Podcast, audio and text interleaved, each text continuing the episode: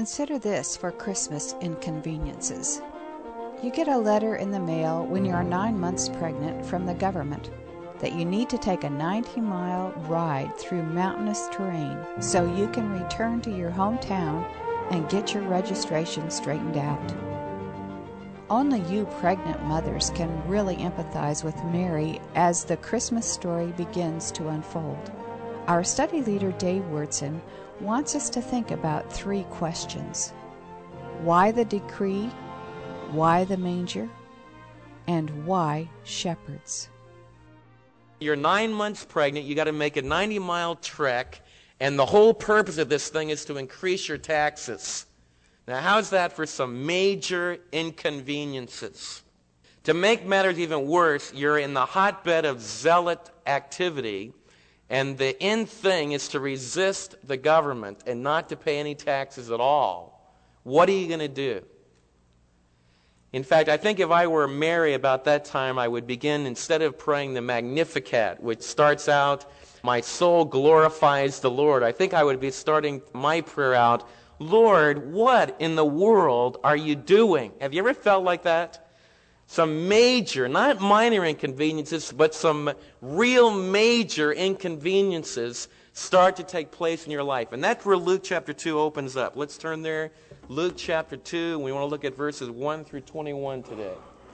Why a decree, why a manger, and why a shepherd? Luke chapter 2 begins with Mary, very pregnant and I'm sure she did not want to take a long walk, and only you wives and mothers can identify with how she must have felt. And all of us can identify as you've already gotten your 1040. I can't believe it, but you arrive home, and the very first thing in the year, you get your 1040 in the mail, your first article of good news from the government. Those are the kind of days that it introduces in verse 1. In those days, Caesar Augustus issued a decree that a census should be taken of the entire Roman world. In other words, the entire Roman world needs to be registered.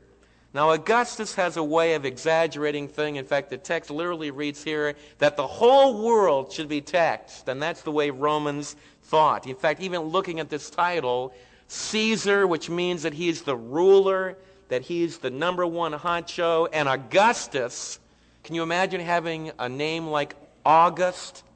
The august one, the preeminent one. The Senate of Rome gave him that title in 27 BC, and that's the title that he took the rest of his life, and that was the title that many of the Roman emperors took.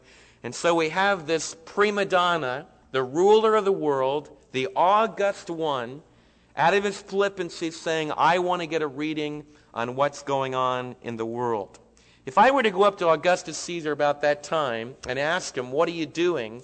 I think he would give me a response. First of all, if I could even get into his court, he would be telling me that I'm ruling the world.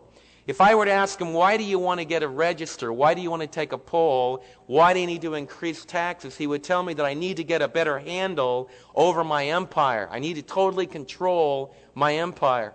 I think he would be a lot like a lot of the major rulers of our own day. You open up Time magazine, and the whole idea of the article is that we really need to get our act together or we're not going to have any world. Now, that's a legitimate thing to be very concerned about.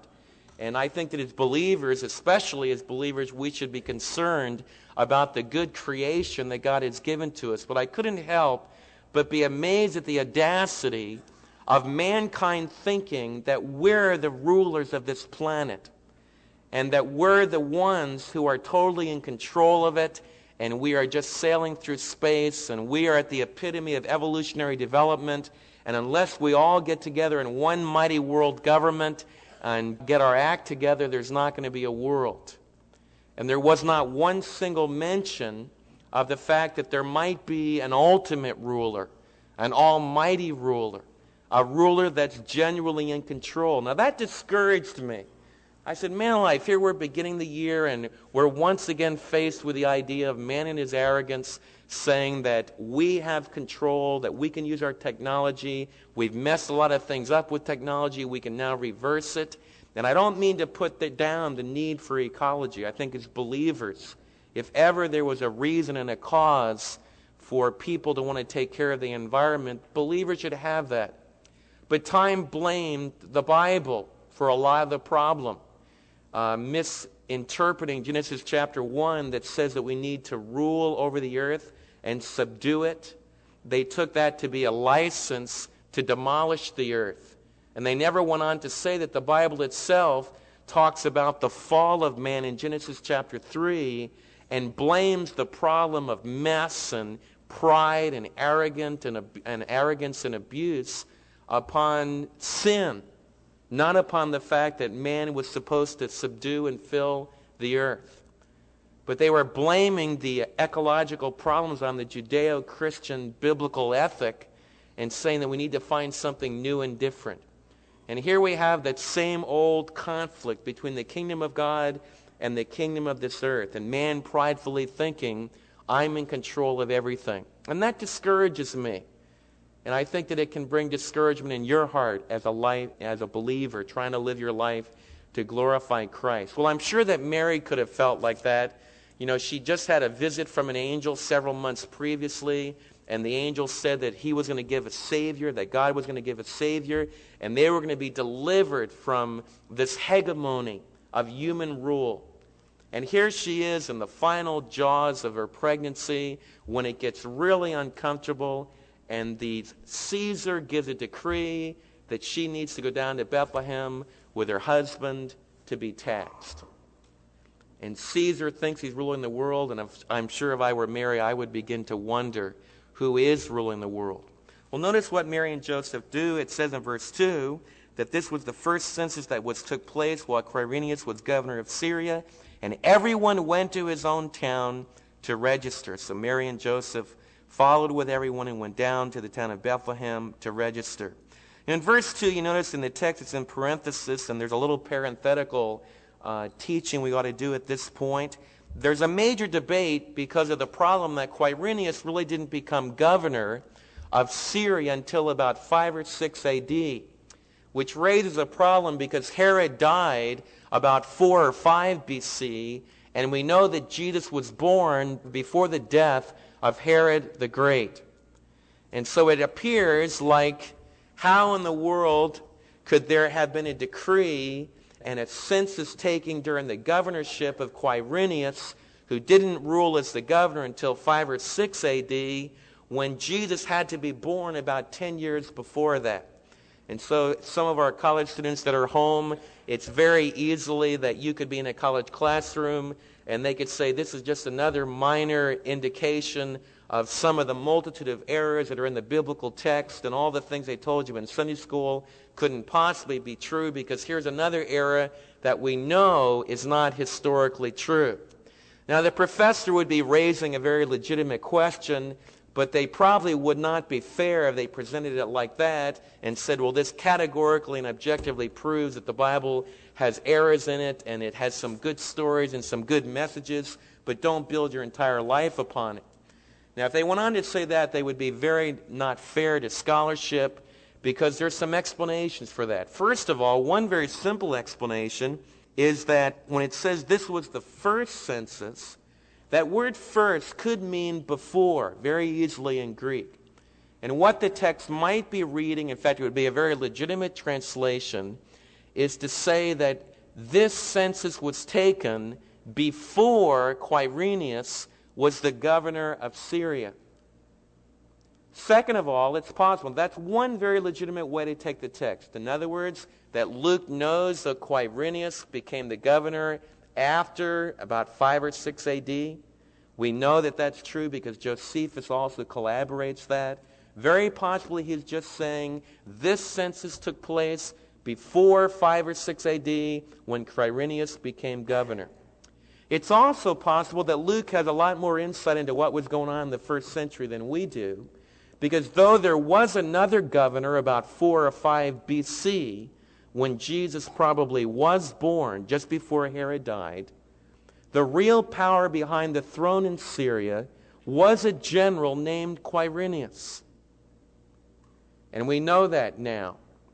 We know that Quirinius, after he won some major victories in North Africa, was appointed by Augustus Caesar to go up to Syria, and though he was not appointed the governor until 4 or 5, 5 or 6 AD, He exercised power at least 10 years before that, and it's very possible that Luke was aware of that, knew that Quirinius was really the one that was responsible. From Luke's perspective, writing many years later, Quirinius was the governor. He had that title. And also, it would take about 10 years in order to pull off this kind of numbering. numbering. And Josephus mentions that about four, about five or six A.D., there were tremendous upheavals in Galilee over a census that was taken. In other words, when the census was completed and they actually instituted the taxation, what we have in this early period in Luke chapter 2 is just the beginning of the registration. It's very possible that when Quirinius did become governor, they brought that process to completion and they started collecting the money.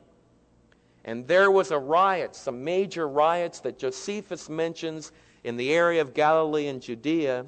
And very possibly we have Luke, instead of being inaccurate, instead of revealing that he didn't know what was going on, it's very possible as we begin to gather some more facts that he was very knowledgeable of what was happening in the first century. I take the time just to sketch some of those historical details for you because it's easy to twist some of these things and to do injustice to your faith. And all that I can say to you that is the more that I study the Word of God, the more that I study the history of the first century, the more amazed I am at the accuracy of the Scripture. But we still have the question why the decree?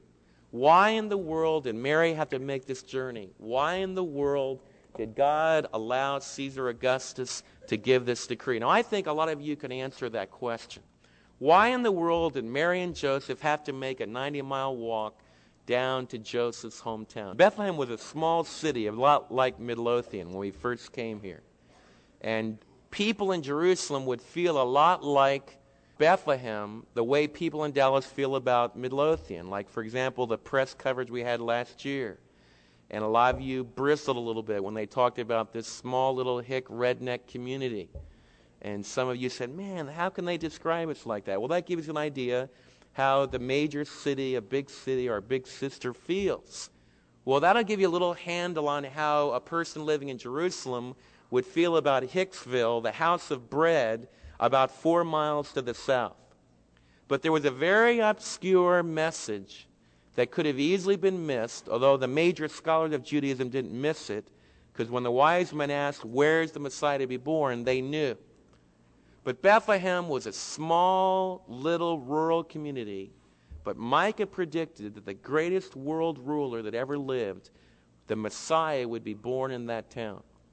Now, it doesn't strike us, you know, when I talk to you like this, I think it's hard to get the emotion of it and what it really meant to get you to feel with Mary. But I want you to see objectively what's happening. Caesar Augustus in Rome comes up with a, an idea that he needs to tax, and he needs to have an accurate registry to be able to pull that tax off. So he issues a decree. Quirinius, this general from northern Africa, is appointed up in Syria. He gives a decree for the Palestinian area. The decree comes to a small, poor couple in the city of Nazareth, and they're now living in Galilee, which isn't even in Judea, and they've got to make a 90 mile trek down to the city of Bethlehem. They do that, but all of it's working together. Why? Because the ultimate King of Kings had predicted 700 years before that that's exactly where his only begotten son would be born. And I want you to remember that, and I want David to remember that when we're tempted to feel like nothing adds up. Everything is a major inconvenience. Nothing is working out. I want you to apply that to some of the things that you're asking God about in your own life. Some of the problems that, that you feel like, man, the world just isn't what it ought to be. How could this happen? If there was really a God on the throne, he wouldn't make this poor pregnant girl have to walk like that and threaten the life of the baby and all the inconvenience that was involved in that. And what Luke is screaming at us that it might not look like it. And sometimes it doesn't look like all the pieces of the puzzle fit.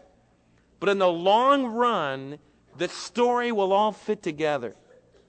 Now, when we're going through some of those major inconveniences, when we're walking in terrible pain, in fear for our baby, walking 90 miles, it's, it's tough. And the emotions are strong. And God does not ask us to deny those emotions. But He also asks us in faith to learn from what He did in the past. And so when I raise the issue, why a decree? Why the emperor's decree? Ultimately, it was to fulfill the prophecy of the true God who alone is on the throne. And though Caesar Augustus never even realized it, he was just a pawn in the hands of the almighty Caesar, the Lord of heaven, who was just fulfilling a minor detail that he mentioned to his servant Micah 700 years before Jesus was born. I also want you to notice a message in verses 4 through 6 and it's very appropriate in light of our 1040 forms. Look what it says in verses 4 through 6. So Joseph also went up from the town of Nazareth in Galilee to Judea, to Bethlehem, the town of David's, because he belonged to the house and the line of David, which is very important legally for Jesus' legal right to the throne of David. He went there to register with Mary, who was pledged to be married to him, who was expecting a child. I want you to notice that Jesus was born into a law abiding family. We are to be law abiding citizens. The time that we disobey is when the government asks us to do something which is categorically against the scripture. Thou shalt not murder. It would be one example. And the abortion issue that's going on right now is a very, very delicate one. And we need to be very much in prayers for some of our brothers and sisters who have arrived at the conclusion that they do need to disobey because murder is going on. And that's a very difficult ethical issue. There's others that would feel like that we're on the verge of getting the legislation through legally that will change that whole abortion scene, and let's not jeopardize it with civil disobedience. So that's one modern ethical problem which is very, very difficult. If we do choose to disobey, we must never do it with arrogance. We must never do it with the attitude, the government has no right to do anything in my life, because they do. So here we have this push and pull debate, which Christians will have to debate until Jesus comes back. But when it comes to taxation, the Bible and the Lord Jesus is very, very clear. He's going to reaffirm this later on in his life when Peter asked him about this.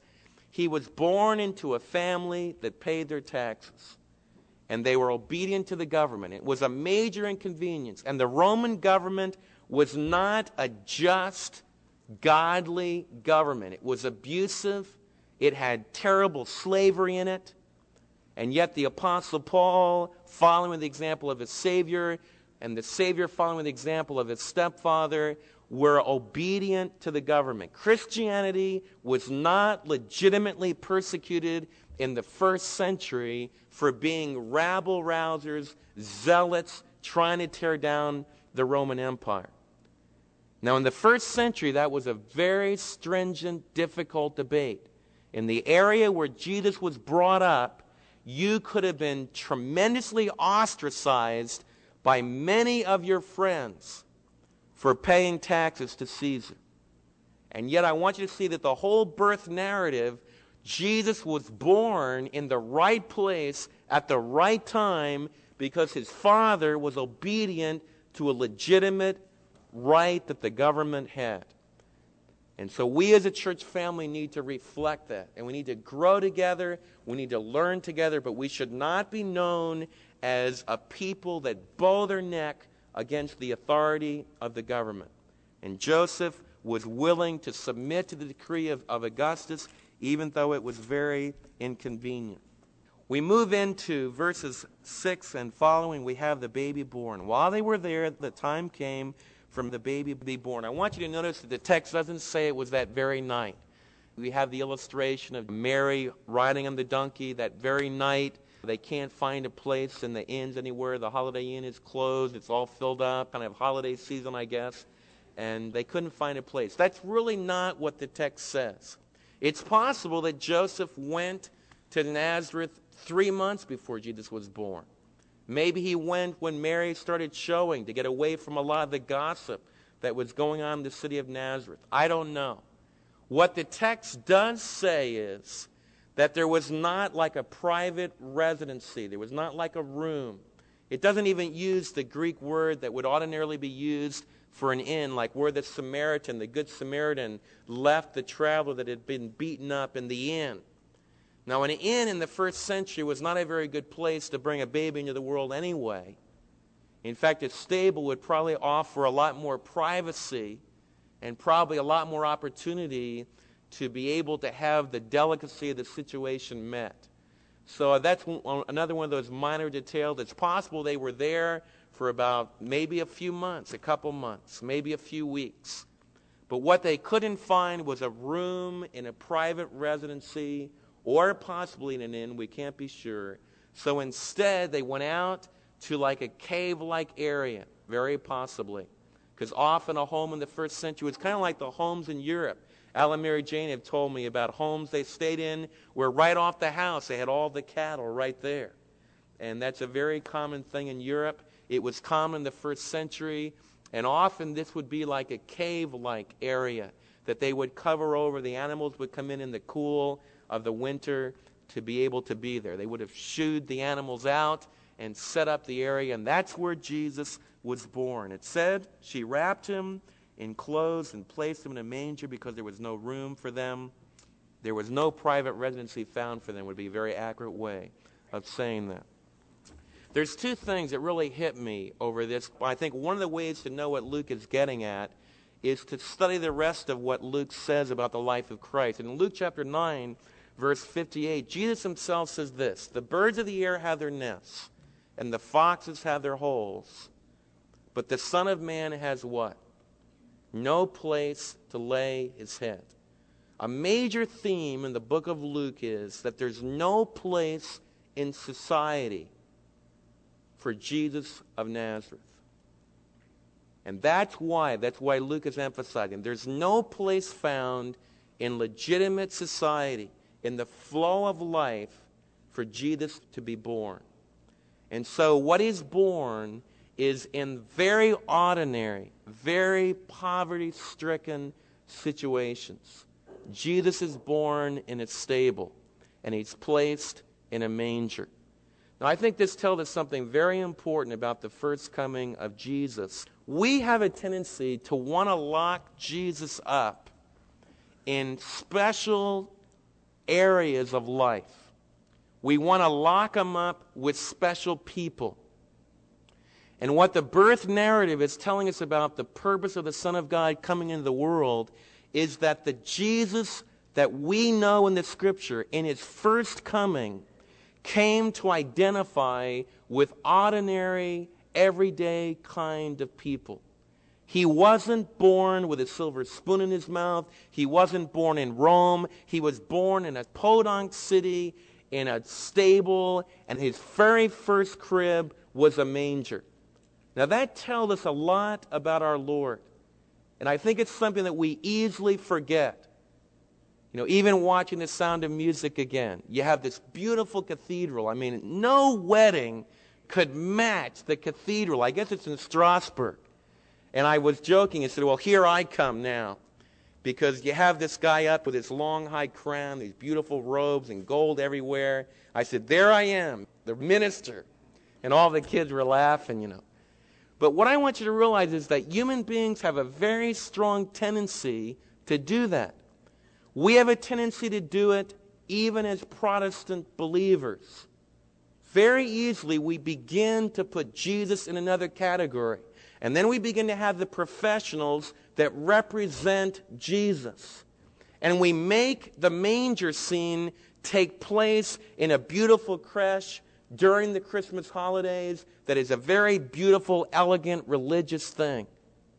Now, what I want you to understand is that when it really happened, It wasn't that at all. It was everyday life. It was an everyday night. It was an ordinary time that God breathed into and made it revolutionary. Forever changed the course of the planet. But he did it not with a massive, gigantic ceremony, even in the city of Jerusalem, which was just four miles away, in a beautiful Herodian temple, which was one of the wonders of the world. He did it in just a stable, in a manger. And that's what Jesus wants to do with us. Jesus wants to use us, ordinary people. I was talking to a dentist that said, I think, something very significant to me. He said, You know, Dave, he said, You know what I'm trying to figure out? And you know what I think that a pastor teacher needs to help me to do? I need to learn what it means to be a biblical, totally Christ centered professional man. And that's what I'm working on. I need to find out how to have a consistent quiet time when I've got to also work in dentistry for 40 hours a week.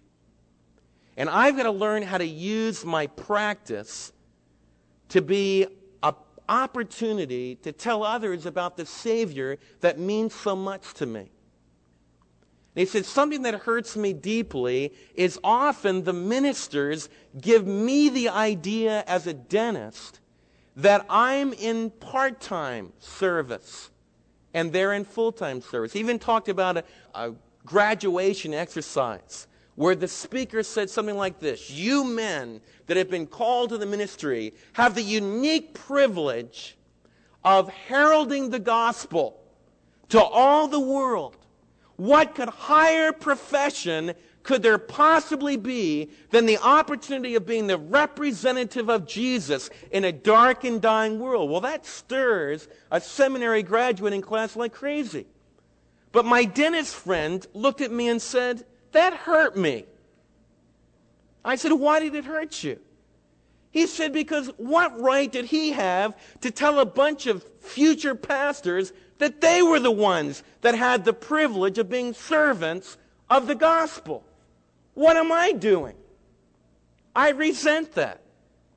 And I said, Amen. I'm glad. Ah, I thought it was so exciting because he had a hold of this principle. Jesus doesn't have special elite classes of quote, quote, ministers who present the gospel. Men alive will never get the job done that way because most people won't listen to ministers. Most people don't like the religious paraphernalia. You know who they listen to? They listen to dentists. They listen to steel workers. They listen to teachers. They listen to housewives that are fervently involved in their community. They listen to you. You listen to me a little bit on Sunday morning if you're not half asleep half the time. When people really listen and they're not falling asleep, it's during your lunch break when you really start sharing your life with them. You really start sharing your heart. And I think this is all wrapped up in Jesus being born in a small town, in a manger, in Bethlehem. Because the Son of God came the first time to identify with just everyday people. He is the servant in his first coming, not the great king. He's a servant. Now, he's going to be the king and he will offer the kingdom, but the dominant thrust of his ministry is rubbing shoulders in the flow of everyday life. And that's why we're going to hear him preaching on hillsides, why he's going to be visiting in homes, why he's going to be just walking around the country. Because he came to invade ordinary people's lives. That's why he chose the shepherds, I think. Jesus didn't appear to Herod. He didn't appear to Caiaphas. He didn't appear to Annas, Caiaphas' father. He appeared to shepherds. Look what it says in verse 8. It says in Luke chapter 2, verse 8, just an unbelievable passage for the shepherds. There were shepherds living out in the fields nearby, just camping out. A lot of you guys can identify with that. They were keeping watch over their flocks at night. In other words, they were doing their job. You just have every day working guys that are doing their job. And then the Lord entered their lives and their everydayness forever disappeared. because they became those eminent shepherds who forever will be known as the common, everyday, ordinary guys that heard the very first heavenly introduction of the Messiah. An angel of the Lord appeared to them, and the glory of the Lord shone round about them, and they were terrified. That's always a response to an angelic appearance. But the angel said to them, Don't be afraid. There's heaven's response to us again. Don't be afraid. And here we have the proclamation of the gospel. I bring you good news. I gospel to you. I bring you the good news. And it's great joy. Our message is a gospel message of great joy. And it's going to be for all the people. How many of the people? All the people. And Luke begins to open the doors to show that this plan is going to be not just for Jewish people, but it's going to be for all people. Today, in the town of David, reminding us of what we learned in the first point today, that it had to be in Bethlehem. A Savior has been born to you. He is the Christ. He's the Messiah. He's the Lord. He's divine. And this will be the sign to you, the incredible inconsistency. You will find the Christ, the Lord. The sign will be you will find him as a baby, wrapped in the swaddling clothes of a newborn infant, and he'll be lying in a manger. Suddenly, a great company of the heavenly hosts appeared. The heavenly army appeared, just like in Elisha's time, when Elisha asked the Lord to reveal to his servant the armies of the Lord. Remember when Assyria was coming against Elisha, and the servant of Elisha was so afraid, and Elisha said, Nothing to sweat. Man, we got a great big army here. And Elisha prayed, Lord, just let my servant see a little bit of the heavenly hosts. And the servant's eyes were opened, and he saw those invisible armies that were protecting God's servant. The same thing is happening here. Don't think of, of everybody in Bethlehem seeing the angels. I have thought that for years. I don't think that's true. I don't think that's true of the star either. I don't think hardly anybody saw it except those to whom God appeared. Because that's usually the way God works. You see, God took back the veil between the heavenly kingdom and the earthly kingdom only for those that he was prepared to reveal that, that, that heavenly vision to. And just like the Assyrians didn't see the angels in the account of Elisha, they didn't know the armies were there. But God opened the eyes of, of a man of God and a servant of God to be able to see that. The same thing is taking place here. And that'll explain a lot of things to you because if this was a visible manifestation that all Bethlehem would have seen, then all of Bethlehem would have been there. If God would have put a blazing nuclear explosion above this area, don't you think Jerusalem would have come down to see what was going on? Sure. But what's going on in this account is the fabric between the heavenly kingdom and the earthly kingdom is rent just a little bit. And it's rent just for ordinary people. People that were ready to listen, people that were ready to obey. The angels say this Suddenly, a great company of the heavenly army appeared to the angel, praising God and saying, Glory to God in the highest, and on earth to men on whom his favor rests. It's, it's not to men of goodwill. It's men upon whom God's favor rests. It's the initiative of God, not the good character of men, that wins the heart of God. This is God reaching to man, not man by his good character making itself acceptable to God. So the angels are announcing there's going to be peace to men upon whom God chooses to exercise his favor. When the angel had left them, they had gone into heaven. The shepherds said to one another, Let's go to Bethlehem and see this thing that has happened, which the Lord has told us. So they hurried off, and they found Mary and Joseph and the baby who was lying in the manger. When they had seen him, they spread the word concerning what had been told them about it, this child. And all who heard it were amazed at what the shepherds said to them. But Mary treasured up all these things and pondered them in her heart. The shepherds returned, glorifying and praising God for all the things they had heard and seen, which were just as they had been told. You know, I think the shepherds have a message for us that maybe could become kind of a, a goal and a purpose for us. It really hit me. These shepherds give us a great example of how we need to respond to the Word of God. Number one, they obeyed. In fact, all the way through the accounts that we've been studying about the birth of Christ, Mary hears the command of God, she makes haste. She says, Your servant is willing, and she makes haste. The same idea here. The shepherds hear the message, and they make haste. You know, I think the Lord is still looking for some believers that will make haste to obey. One of the things that struck me in Argentina was the obedience of God's children. They don't have anything. I mean, from a material standpoint, they just live from one meal to the next. They've got about 400% inflation. Money evaporates. It's worse than monopoly money. And yet you gather in, in humble homes with brothers and sisters and you teach the gospel to them and you teach the Bible to them and they're hungry to obey that. They're hungry to make it live. And it, it's exciting to see the Spirit of God moving upon these Spanish speaking Latins, and they've got a hunger to take the gospel into all of Latin America. Well, I don't think the Holy Spirit that's working in Argentina is not working here. I think He's working right here. I think He's giving us a tremendous challenge. We hear the Word of God taught. Will we make haste to obey? Will you pray for me in that? Let's make haste to obey. It might be very simple, but I think that a lot of the problems that I get into in my own life come because I'm just flat disobedient. Now, I rationalize it. You know, I come up with all kinds of excuses of why God in His Word could not mean that for me today because things are different. And I could come up with brilliant ways of getting around it.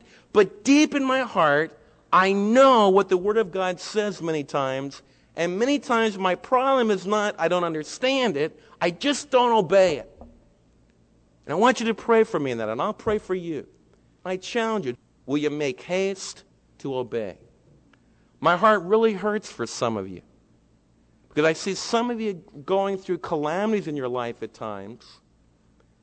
And sometimes they're not calamities like Mary and Joseph were going through because God's working a bigger purpose. Sometimes they're calamities because you're disobedient. And sometimes I face calamities like that because I just disobey. And when I disobey, I get in trouble. And there's bad consequences because God loves me enough to discipline me, to bring me back to obedience. Let's be like the shepherds. We hear the voice of God from heaven in His holy word. We make haste to obey. The second thing I want you to see these shepherds do, they praise God and they went to the Savior and they worshiped Him. I think that's something we as individuals need to grow a great deal in. The reason we're here is not because God has said, well, you need to, you need to spend some time on the first day of the week and you need to go to church. I hope that's not really why you came today. My prayer with all my heart is that you would have worshiped for these moments. That it would have been a time in your life where you would have heard a voice from heaven. You would have been able to sing praise to the Lord of heaven. And I want to challenge you do it as individuals. And I have to confess, I think the holiday season is the worst time. And I'll have to ask the Lord to forgive me because over the last week or so, it's been really hard. Very few times have we just stopped and read some portions of God's Word and prayed and offered praise to God. Don't you find that in the holidays? Because everything is so topsy turvy. You're traveling, everybody's coming and going. But it's those times that we must not forget. I found that early this morning, when I had to go back and remember all the study that I did about a week ago, it was like drinking again. It was like eating again for me. And it was like the Lord saying, Hey, it's good to see you again. And He started to, to give me that strength, which is so vital. The shepherds came to the feet of Jesus, to the baby in the manger, and they worshiped him. That's why we need to come together. We must not just do that as a church once a week or twice a week. We've got to do it as families. We've got to do it as individuals. Don't miss it. Worship and praise the Savior. I'd encourage you sometime just to read the Psalms and offer them as a praise to the Lord. Maybe early in the morning, some of you could take the hymn book, buy a hymn book. My older brother Don gave me a little red hymn book, little bitty thing. And you can just carry it with you, and you can go through those hymns and just sing to yourself. Or sing in the car with your family, or sing in your home. Some of the greatest joy of this past week was to gather with Mary's brother's family, with all of his kids. And one of his kids, especially, we just sang for about two hours straight. You know, here he is, strapping wrestler. And he tells me about an hour after we did that, he said, You know, Dave, that was really neat. I really enjoyed that. And that's what it means to praise, to stop and sing to the Lord. Do that. I think what will happen if we'll be hasty to obey, and if we really get a hold of the joy of witness, I think this final thing will just happen. Like the shepherds, we'll be going everywhere sharing what's going on.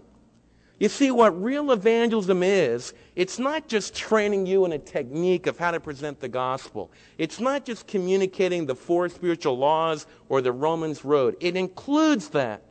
But it's much more than that. Real evangelism is a dentist, a doctor, a steel worker, a car salesman, a teacher, whatever you are. Just talking about Jesus in the flow of everyday life. Talking about what Jesus is doing for them and what Jesus desires to do for other people. In other words, making it real. That was the genius of these shepherds. They heard the voice from heaven. They made haste to obey. They made haste to obey, to worship. They receive the joy and praise that can only fill your heart when you come to the Savior and adore Him. And then out of that fullness, an obedient life, a worshipful life, and out of that obedience, they just heralded the message everywhere. I trust we'll be like those shepherds, ordinary people, obeying, worshiping, therefore evangelizing.